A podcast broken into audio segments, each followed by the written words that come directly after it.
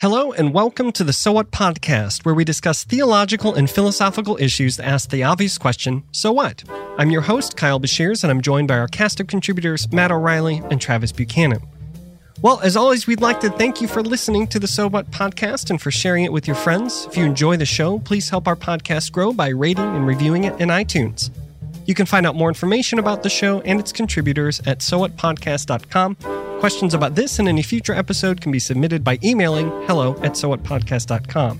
You can keep up with the latest news by following us on Twitter at sowhat underscore podcast or by liking our Facebook page. Just search for the So What Podcast.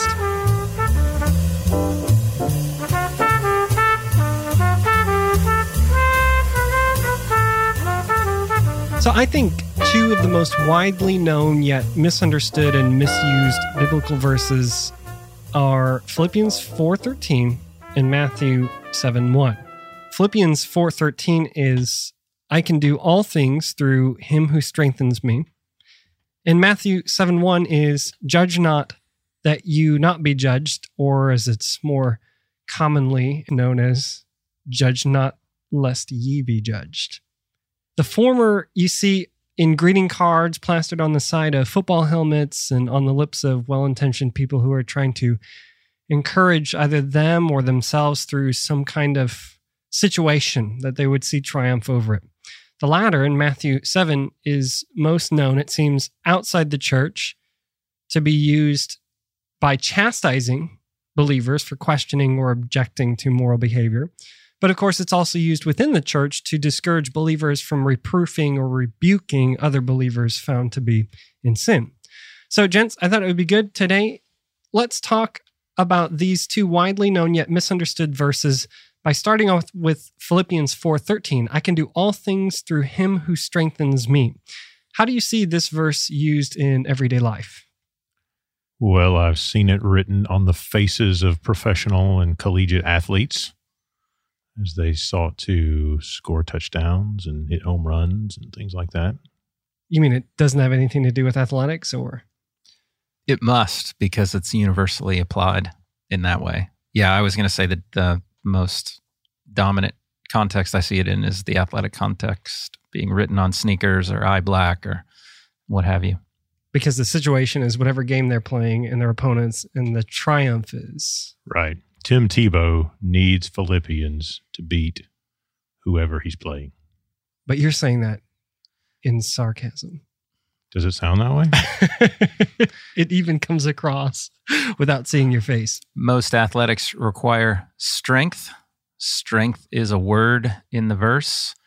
God is seen as a supernatural, overabundant source of strength. And so, if I can tap into that, then I can best my opponent or run faster, jump higher, knock him down, do whatever I need to do to accomplish my athletic goals. So it becomes a supernatural, semi miraculous means to the end of achieving my athletic goals or indulging my ego to be the right the best or greatest player on the field. It can't just be for sports analogies though, right? Because I, I've seen this on greeting cards as well. So Travis, the point you're bringing up with strength as a physical thing, but it's also an emotional strength as well. People are latching to Philippians, saying that there's a situation that they might not believe they can get through. It's too daunting. A breakup of a boyfriend or girlfriend, or worse, uh, splitting up of a marriage, or loss of employment or a job, or some of those instances might actually be closer to what's actually going on there, though. Too right. Yeah. So why is I'm that? Not as sarcastic about that. Yeah, yeah, yeah. why? Why is that?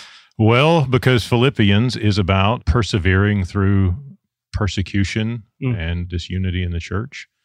So, Philippians for Paul, taking the whole letter, because anytime, and I think this is kind of where we're going with this, anytime you want to talk about how Bible passages are used, the immediate context is the most important determinative for what the author means in any specific location. So, if we want to understand Philippians 4, we need to understand it in light of the overall argument of Philippians as a whole.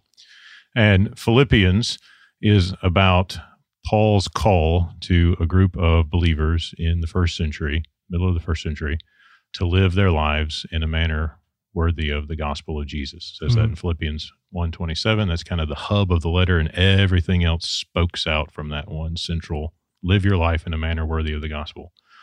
So, what does the gospel worthy life look like? He fleshes that out by applying it to their context where they appear to be undergoing some sort of persecution. In 128, he talks about their opponents and how important it is for them to stand firm in unity. And it looks like they are also dealing with some challenges to the unity of their local congregation because in chapter 4, he specifically calls out two female leaders in the congregation and tells them to be reconciled and calls upon someone else to help them get reconciled. So there are kind of two problems that are distinct but related. They're getting some sort of pressure from the outside. We're not sure what that looks like. Maybe it's some kind of social ostracism, could be all sorts of things, but they're getting some sort of pressure from opponents from outside the congregation. And you can imagine what that's like when you're starting to feel the pain of your social context pushing against what you're doing. Well, it's easy to say, well, if Kyle hadn't done such and such, you know, and then all of a sudden we are fostering division in the congregation. So those two things impinge on one another, even though they're distinct. So Paul takes those two issues and he wants to help the Philippians cultivate concord and stand firm against persecution. Some of the ways he does that is by pointing to the story of Christ, right? In chapter 2, the famous, let the same mind be in you that was in Christ Jesus, who, though he was in the form of God, did not regard equality with God as something to be exploited. He emptied himself, taking the form of a slave, being born in human likeness, found in human form, he humbled himself and became obedient to the point of death, even death on a cross. So here's one who suffers persecution right? And Paul says that's the kind of mind, the attitude, disposition that you need to have characterizing your common life. Paul talks about his own experience. He's in prison as he writes this. And don't get stressed out over that. The gospel hasn't been hindered. This is all in chapter one. I've found out that there are some prison guards who need to get evangelized and the Lord is at work and there are good things happening. So, and even if I get my head chopped off, I don't want to dishonor Jesus. I want to honor Jesus. So he's talking about all these instances of really intense potential martyrdom at most and persecution at least. And he's encouraging the Philippians and calling upon them to stand firm in that kind of context. So when you get to the end of the letter, and Paul says, I've learned to be content in every situation, and I'm grateful for your gift, you know, he's kind of pulling all these kinds of things together.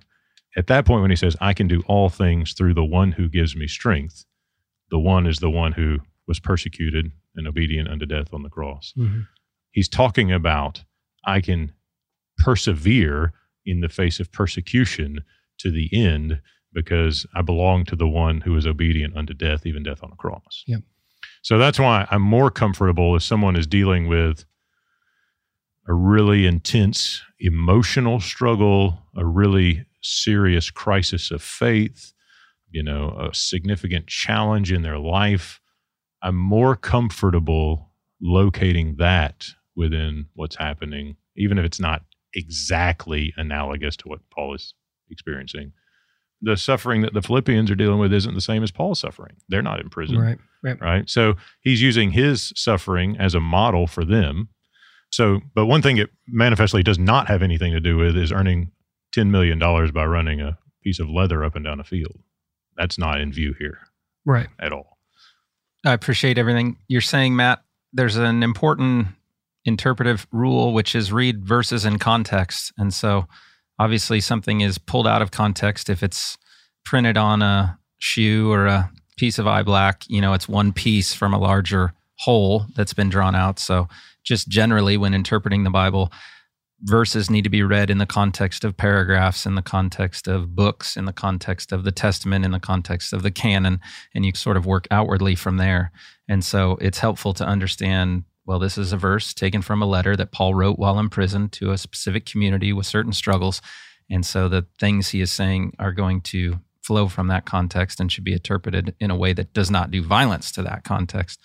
And I think the interpretive key in the immediate context comes in verse 11 when he says, I've learned in whatever situation I am to be content, you know, whether he's brought low or abounding in every circumstance, he's learned the secret of facing plenty and hunger, abundance and need.